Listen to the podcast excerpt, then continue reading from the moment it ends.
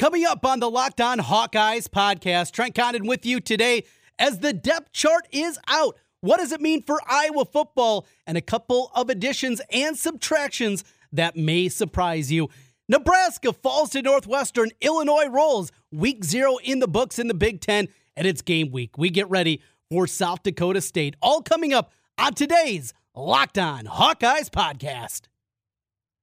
You are Locked On Hawkeyes, your daily podcast on the Iowa Hawkeyes. Part of the Locked On Podcast Network, your team every day.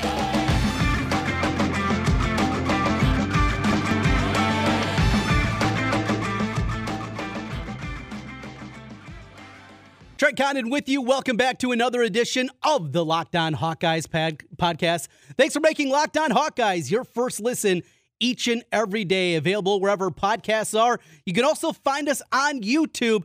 Would really appreciate if you could give us a follow over there and subscribe to our YouTube page, Locked On Hawkeyes, where you can see myself, LaShawn Daniels, Jace, my buddy, uh, with us throughout the week as we get ready for it. We have made it, folks. It is game week. Finally, we are here. Football is upon us. Week zero in the books. How much fun was that? We're going to talk about that one here today. But thanks for having us here uh, with you during Locked On Hawkeyes. It is always great talking Hawkeyes with you, and certainly now that we have made it officially to game week. Well, the depth chart was released today, so that is where we are going to begin our conversation. A depth chart that certainly in the grand scheme of things doesn't mean a whole lot. We have heard Kirk Ferentz plenty of times in the past talk about just that, that the depth chart, it's more for us media members, it's more for the people that want a talking point, right? Something to talk about, something to look at when you're talking about the Hawkeyes and trying to figure out where this team is. It doesn't officially mean that this guy is in front of that guy. It doesn't mean that they're going to get the first opportunity, but it's at least a launching point and not a whole lot of changes from the one that was released back in July during Big Ten football media days. That was the uh, summer one that we have overall, but definitely uh, something that, again, another one of those jumping off points. So let's just go through it and start with the most important position that is the quarterback spot. And no surprise, it is Spencer Petras. This is something that we speculated about going back all the way through the summer that he was going to be the guy that was going to get the job, and he certainly does. It's not a slash, it's not a either or at the quarterback position. It is frankly, he is going to be your starter. He's going to get the first opportunity, and is not a surprise, certainly, I don't think, to anybody that Spencer Petras is going to get the football uh, to start the ball game. Right behind him is, of course, uh, the other guy that we anticipated was going to be there. It is Alex Padilla that is your backup at that spot. So very easy at the quarterback spot. Also, no change at the running back position. Your running back, the starter is listed as Gavin Williams, Leshon Williams as his backup. As we reported here on Locked On Hawkeyes a few weeks back, there is an injury, a hamstring string injury that was being dealt with by Gavin Williams. He is now back at practice and making it a go, but it's a hamstring, something you always do have to be a little bit concerned about. Uh, a hamstring injury that can always linger, and certainly with the running back, with all the cutting, the stopping and going, something to keep your eye on this season. Gavin Williams, big physical running back, loved what we saw out of him, and Leshon Williams going back to the bowl game against Kentucky last season. You feel confident with that, and both freshmen, with what we saw from Caleb Johnson at Kids Day, along with Jazz Patterson two guys, young guys, I think that are going to be pushing for playing time. They're also excited about Hilson, uh, the young man that'll be a sophomore out of Des Moines North, and an opportunity for him. So five running backs that they really feel confident about coming into the season. That's all well and good. Let's go next to uh, maybe one of the surprises. Fullback, you got Monte Pottebaum. He's your starter right behind him. Uh, Turner Pallissard, we saw both those guys. Pottebaum, more athletic than maybe your standard Iowa uh, fullback in the past, can do some different things. Of course, we saw the halfback pass to him in the Big Ten championship game against Michigan, just over his hands. Oh boy, they had that one set up incredibly well, and, and a great what if if that one would have ended up into his arms for a touchdown. But that aside, we know what he is going to do, and he's going to be opening up uh, some holes out there at the fullback position. Here's the the first big surprise, and it comes at the kicker spot. First of all, who won the job? Aaron Blom is listed as the starter. Now we're going to get more information tomorrow when Kirk Ferentz talks to the media. We'll have a recap of that one coming up in tomorrow's Locked On Hawkeye. But a lot of people anticipated that the freshman, Drew Stevens, was going to be the guy that was going to win the job. Not the case here. It is Aaron Blom, the sophomore, that'll get the first opportunity at the kicking spot. How close was the competition? We will see on that one. Stevens is listed as the backup, but Blom, at least according to the depth chart, he is the winner at place kick. He wears number one. Stevens, the freshman, wears number 18. It'll be a new look out there at the kicker position. Let's go next to the offensive line. Let's take a look uh, at what they have up here. The biggest change David Davidkov, who came in with a lot of accolades a season ago, but it was not him. It was Connor Colby that was listed as the uh, the guy that got out there and was able to see playing time a season ago as a true freshman. Davidkov, he had more accolades. He had bigger offers.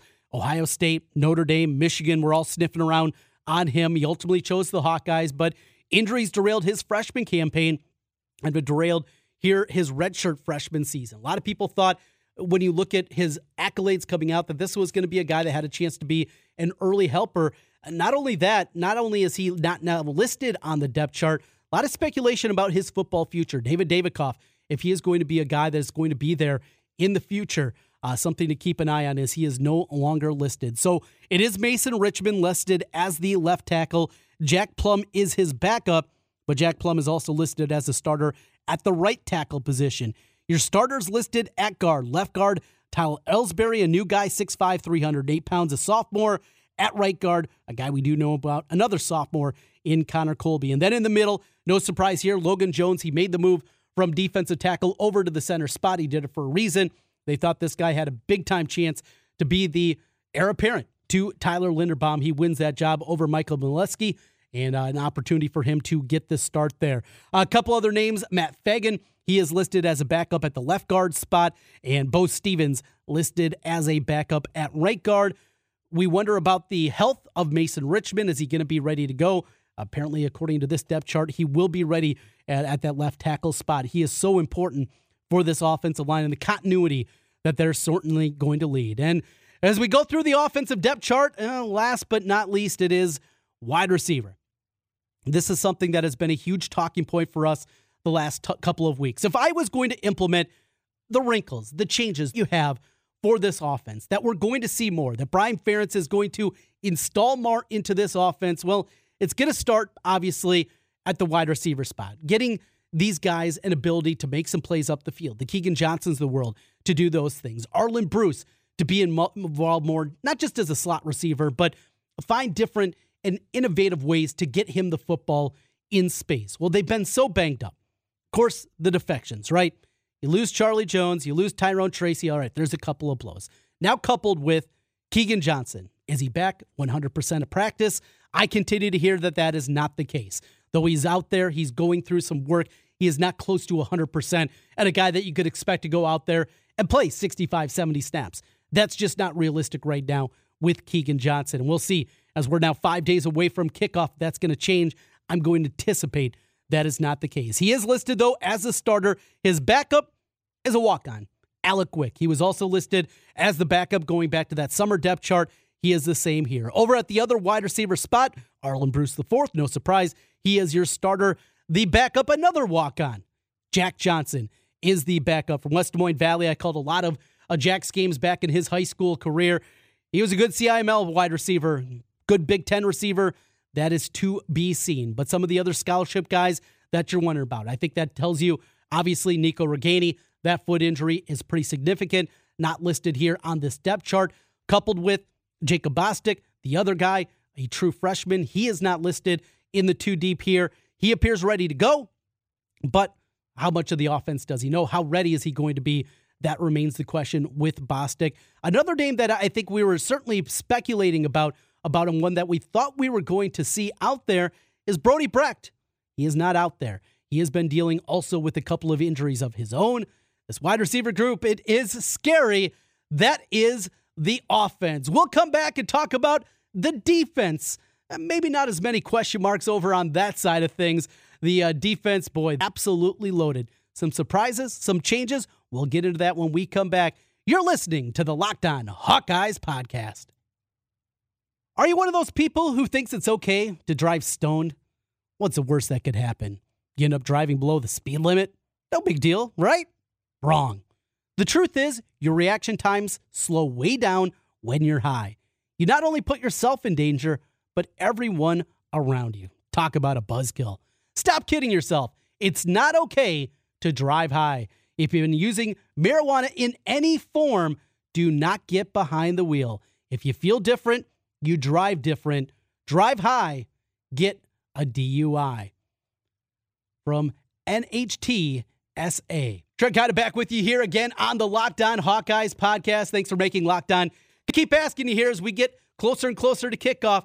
Go to our YouTube page. Hey, even if you're just an audio listener and you're still going to continue listening to audio, it would made a great deal to us here on Locked On Hawkeyes if you could give us a follow on the YouTube page. Just look Locked On Hawkeyes, hit the subscribe button again. Even if you're not going to be watching us, you don't want to see my ugly mug, that's okay. Just give us a subscribe over there. We would greatly appreciate it as we try to get to a thousand subscribers here. Let's put a goal on this one. In fact, we're, we're a little over 700. Do you think we can get to a thousand by the time we get to the Michigan game? Is that a realistic goal? Michigan game coming up on the 1st of October. Can we get there? Let's do it. Get to a thousand. Locked on Hawkeyes on YouTube. Give us a subscribe.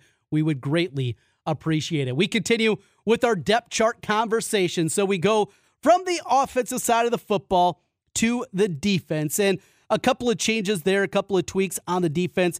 Not a whole lot different over there. So here are your starters up front.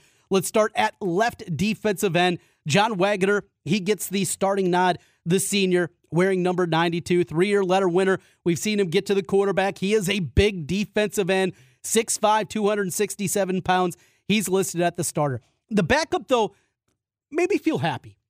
Ethan Hurkett, who we saw a year ago, I thought really popped as a freshman. He was a guy that went in there a little bit undersized, but he just kept making plays. He's got that relentless, relentless motor that you love to see out of a defensive lineman. And after the injury that he sustained a year ago, very happy to see him out there and listed as the backup at left defensive end. Left defensive tackle inside Noah Shannon, no surprise. He's a guy, boy, if we've seen so many of these stories, right, of Kirk Ferentz football teams, guys that make that leap their senior year. You see them a little bit, they get some playing time, they're out there, and then their senior year, they go from a good player to a star, to an all Big Ten type of performer. Noah Shannon, boy, if he can make that kind of leap, how good would that be for the Iowa defense. His backup, though, he's being pushed, is Luca, Lukas Van Ness. And you know, Van Ness, he's going to be out there a whole bunch this season. We're also going to see him not just inside, he'll bounce outside and play some defensive end. The other starter is Logan Lee. Finally healthy, Logan Lee. And with him out there, big frame, six foot five, 275. Got to be excited. I know this is a guy that started at tight end. They've been excited about his development, and the hope is that he can be a guy that can be out there and play both on third down situations and get to the quarterback, but also be a run stuffer in the middle. The other guy that's going to be a run stuffer, Y.A. Black. 6'5, 306. He just continues to get bigger and bigger. Pad level continues to be the question about him. He's got the size, he has the physicality. Now he needs to put it all together in his sophomore campaign. Y.A. Black. And finally, over at the other defensive end spot on the right side, Joe Evans. He's been banged up a little bit. Joey the Bull, though, at six foot two. You know how relentless he is. He is more now, though, than just a guy that comes off the edge and is a third down only type of player. He can play all four downs. He's that kind of defensive end for you. And Deontae Craig is his backup. He is a big time athlete. He's a guy that can get to the quarterback, and he's getting bigger now, up to 266 at that other defensive end position. So that's up front. The eight guys listed. They're going to play more. They have that much depth at defensive line. That's the exciting part. You're going to see Aaron Graves out there, the true freshman, the Army All American. He's going to be making plays. They are deep up front. Next, we go to linebacker. In the middle is Jack Campbell, Seth Benson, along with Jestin Jacobs. We knew the starters. Your backups, Jay Higgins is the backup at middle linebacker. Love is the play that we've certainly, certainly seen special teams wise out of Jay Fisher is the backside uh, behind. Listed as the Leo uh, linebacker. That is because they have that listed as a backup with the cast position, and that's Cooper DeJean, much like we saw going back to spring. One change at the cornerback spot with the suspension in game number one for Jermari Harris. That means Terry Roberts is listed as a starter. Cooper DeJean, though, his backup, and I, I talked about this just a week ago. If you're listening to us here on Locked On Hawkeyes, I was telling you, don't be surprised if you're going to see more cornerback this year from Cooper DeJean. He's still going to be the cash guy, but if they're able to go with the three linebackers a whole lot more because of Jestin Jacobs and his ability to cover, just keep seeing more Cooper DeJean and also at that corner. He wins the free safety job and carry Kaevon Merriweather at the strong safety spot. G. Bracey, he is the backup to Schulte at free safety, and Sebastian Tory Taylor is, of course, the punter. No backup listed in that one. So that's a run through the depth chart on the defensive side of the football. Again, not a whole lot of changes there. Not the same kind of, excuse me, intrigue that we have on the offensive side of the football. As I get a quick swig, get those uh those vocal cords lubricated there. But yeah, not a whole lot of intrigue in comparison to what we saw. That is the depth chart. Before we get out of here, let's take a look back at week zero and a look forward to week one. We will do that when we come back. You're listening to the Locked On Hawkeyes podcast. All right, back with you one final time. Thanks for joining us on Locked On Hawkeyes. Again, hit that subscribe button on YouTube and help us out just a little bit. So, uh, on YouTube, we got a cool little uh, a new adventure that we are going through. We got a ticker here. It's going through listing all the Big Ten games of the weekend. And let me know in the comments. Let me know if you see the Big Ten games listed, top 25 games. Also, put them there. Point spreads always a big part of the conversation for me.